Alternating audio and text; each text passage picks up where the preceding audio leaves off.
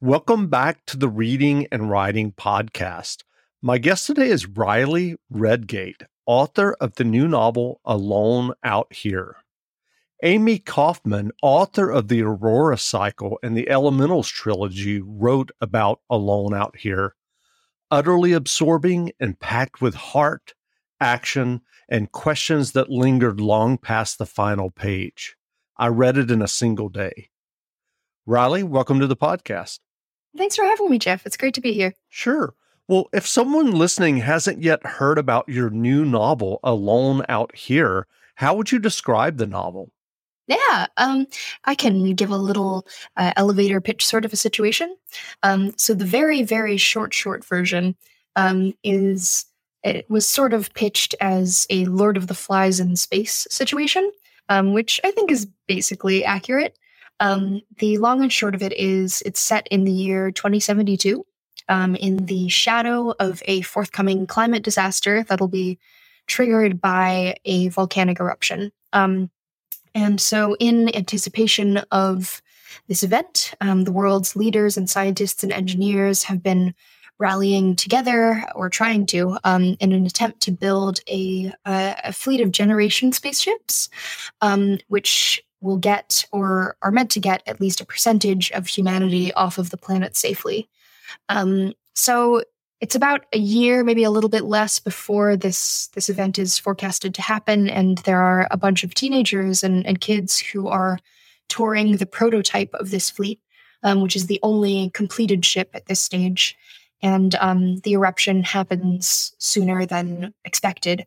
Um, and these kids are the only ones to make it off of the face of the earth alive um, in this prototype ship. And so they have to grapple with the knowledge that they are um, essentially the only remaining humans, um, the only ones to escape alive, and that the legacy of humankind lies with them. Um, and will they be able to rebuild a functional society in this enclosed spaceship environment, or will they kind of begin to repeat the mistakes of their of their parents back on Earth?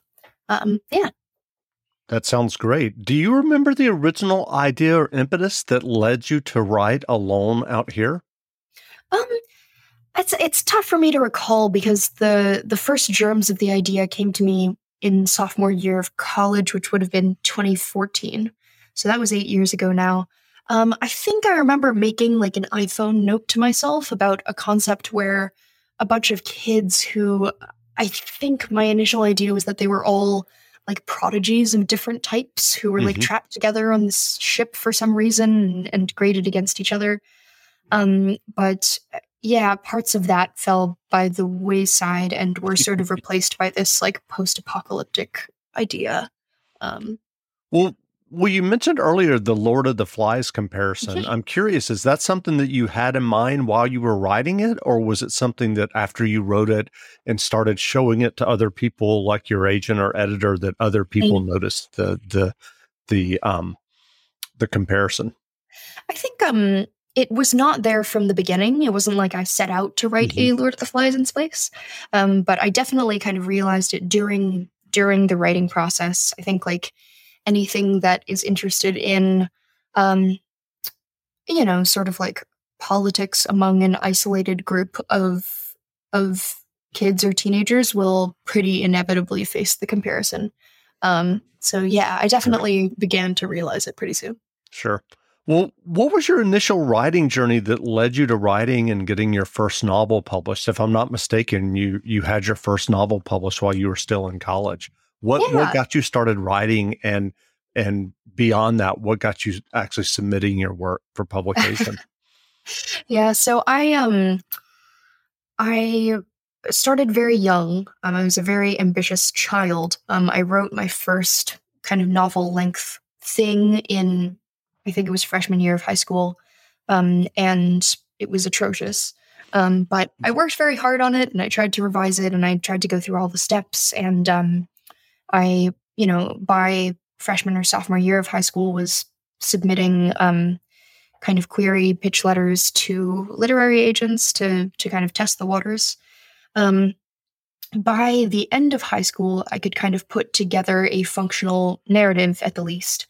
Um, and yeah, so so I started drafting my um, my first book, Seven Ways We Lie, I started the the earliest parts of that in in senior year of high school, um, and wound up signing with my literary agent after I think it was between freshman and sophomore year of college. Um, so yeah, I have just always been interested in traditional publication. I think the appeal in it to me is um, having kind of I don't know input and feedback from more experienced people and people who um, whose entire living it is to to find um, to to find and polish books. Um, so yeah, I I was very from a very young age drawn to submit and to get rejected a million times. um, yeah, I don't know. And, and what was that rejection process like? I mean, obviously you you um, stuck with it, whereas mm. you know there are you know people out there who um, work on a manuscript and once it gets rejected, they just can't you mm. know um, bear that. And and yeah. Um, I'm just curious, like, have you thought about it?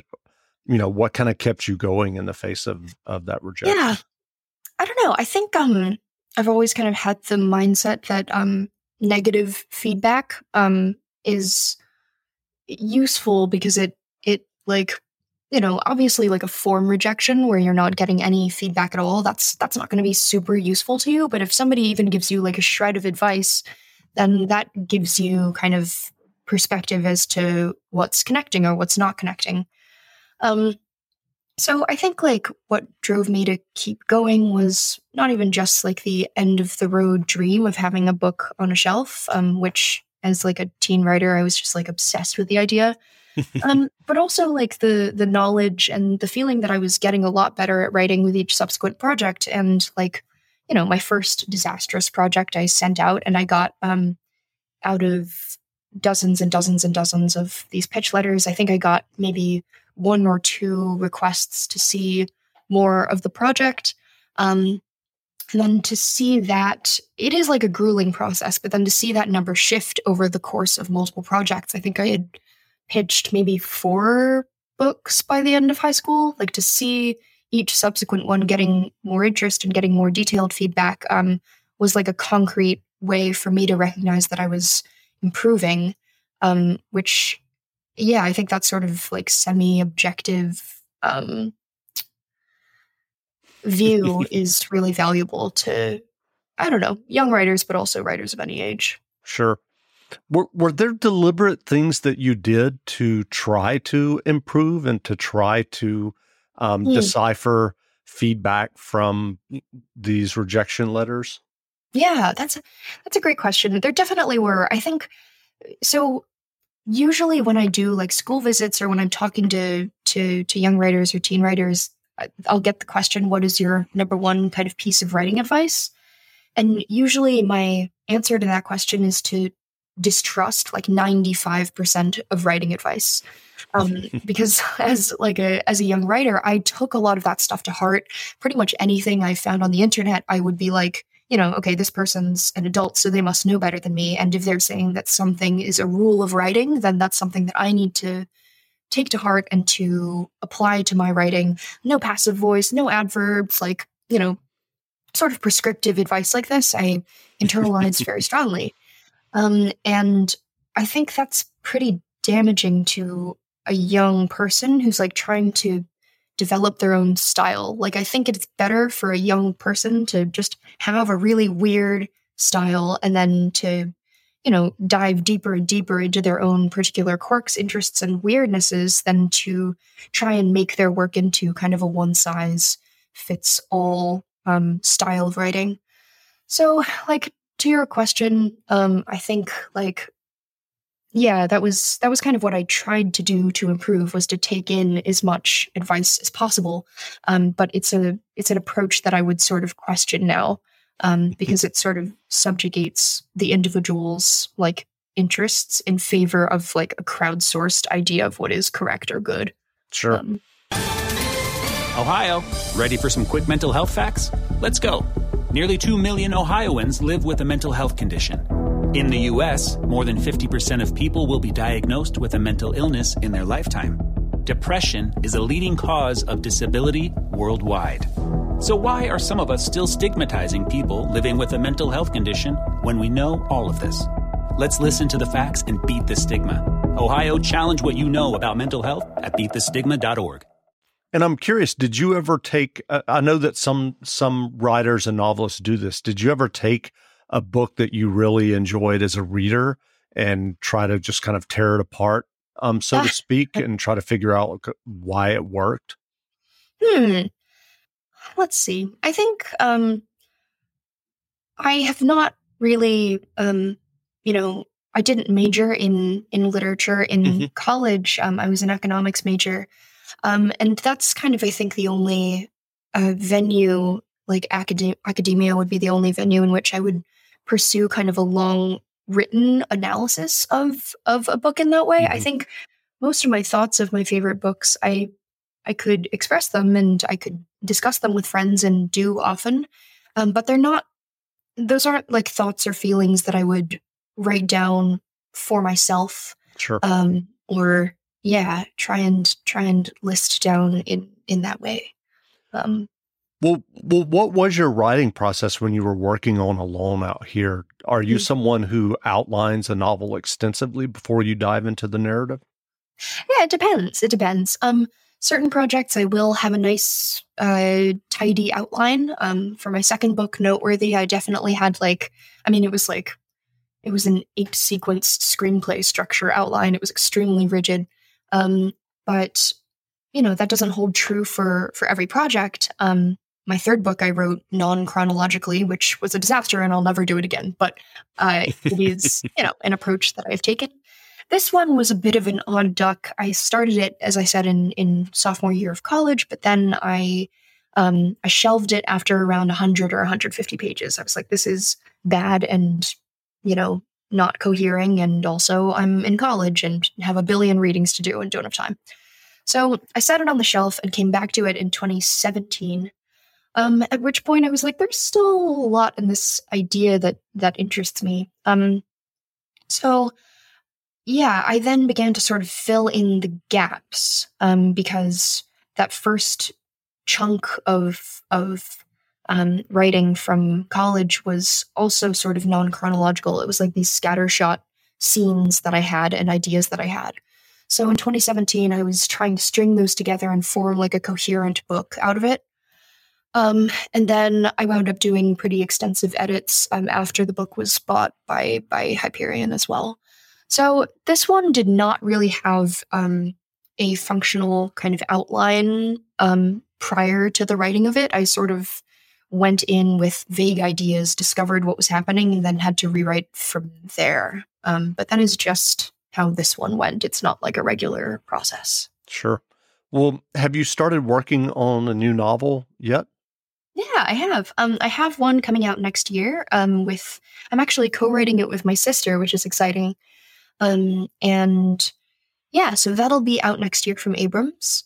Um, and I'm also uh, working on a couple of other sort of projects that don't really have a home yet. Um, I have written in the young adult space so far, but um, you know, as I get farther and farther from teenagehood and young adulthood, I'm yeah, I'm reading less of that.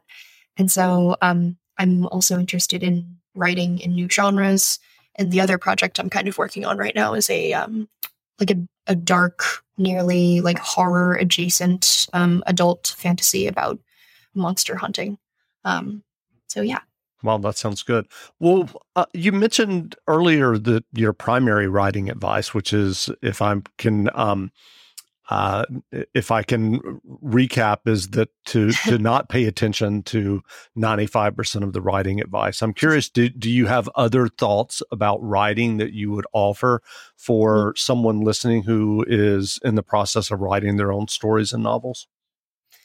Yeah, I think um, yeah, all of this is uh, it it.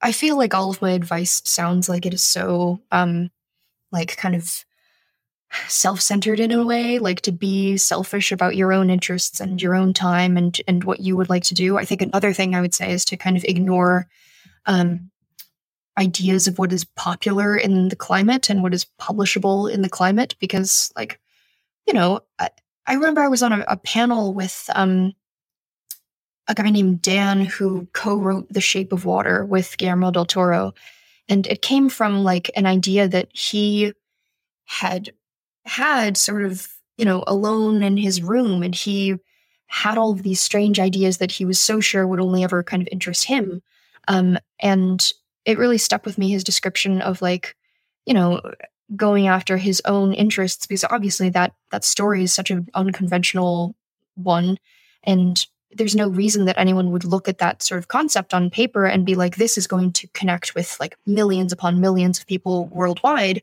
but you just can never know what's going to connect with people.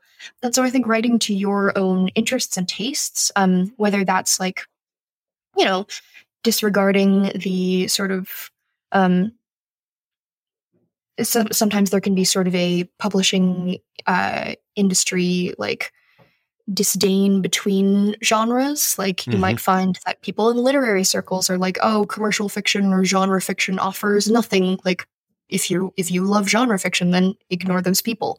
Or like if you write very strange literary fiction, then people in commercial genres might be like, "Yeah, no one reads your books." But like, you know, ignore that as well. So like I think yeah, it's um there's a Vladimir Nabokov quote which I'm going to mangle. I'm just going to paraphrase it actually.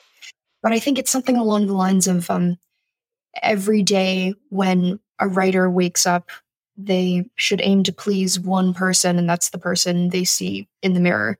Um and I think that's great advice. Like I I really think that you know there should not be a desire to have kind of like sameness in your work when compared to other people's projects, which is like, I don't know. Obviously, like intertextuality is fun and interesting. And um, as somebody who was like inspired along the way by Lord of the Flies, it's it's not like, you know, throw everything you've read out the window. Like obviously you want to read and you want to develop your tastes and find your interests. But I think yeah, just just like f- focusing on your own course and not letting um, potentially kind of uh, negative voices out there in the world steer you toward one path or another. That's great. Well, what novels have you read recently that you enjoyed? Let's see. Um, I recently read a in young adult, I read a book called A Heart in a Body in the World by Deb Caletti, which I thought was phenomenal. Um, it is, man, it's kind of a spoiler sensitive book, but the, the, basic concept is that, yeah, the main character, um, we see her in chapter one sort of um, coming out of a fast food restaurant, and then she begins to sort of run just in no particular direction. Um, it's clear that something kind of awful has happened to her in in the recent past and she's still processing it. And then slowly we see her coming to the realization that she's going to run across the entire country um, and layers of what drove her to this decision and what drove her to these feelings are sort of peeled away in a really satisfying way. Um, so yeah in young adult that's that. Um, i'm currently reading for the first time um, the haunting of hill house um, which I mean, it's amazing. Like Shirley Jackson is a master. Um, and I recently reread the first two books in the Name of the Wind series by Patrick Rothfuss, um, which I hadn't read since kind of adolescence, and mm-hmm. it was mm-hmm. fun to come back to them and, and reevaluate. That's great. Well, where can people find you online if they'd like to learn more about you and your novels? Yeah, um, my website is rileyredgate.com. Um, my Instagram is at Riley Redgate. Um, I have a Facebook that I update like once in two years, maybe. Um, it's just facebook.com slash really Riley Redgate. Um, and that's probably the the list. That's yeah. great. Well, again, we've been speaking with Riley Redgate, author of the new novel Alone Out Here. The novel is available now, so go buy a copy. And Riley, thanks for doing this interview. Thank you so much for having me again. It's been great. Great. Thanks a lot.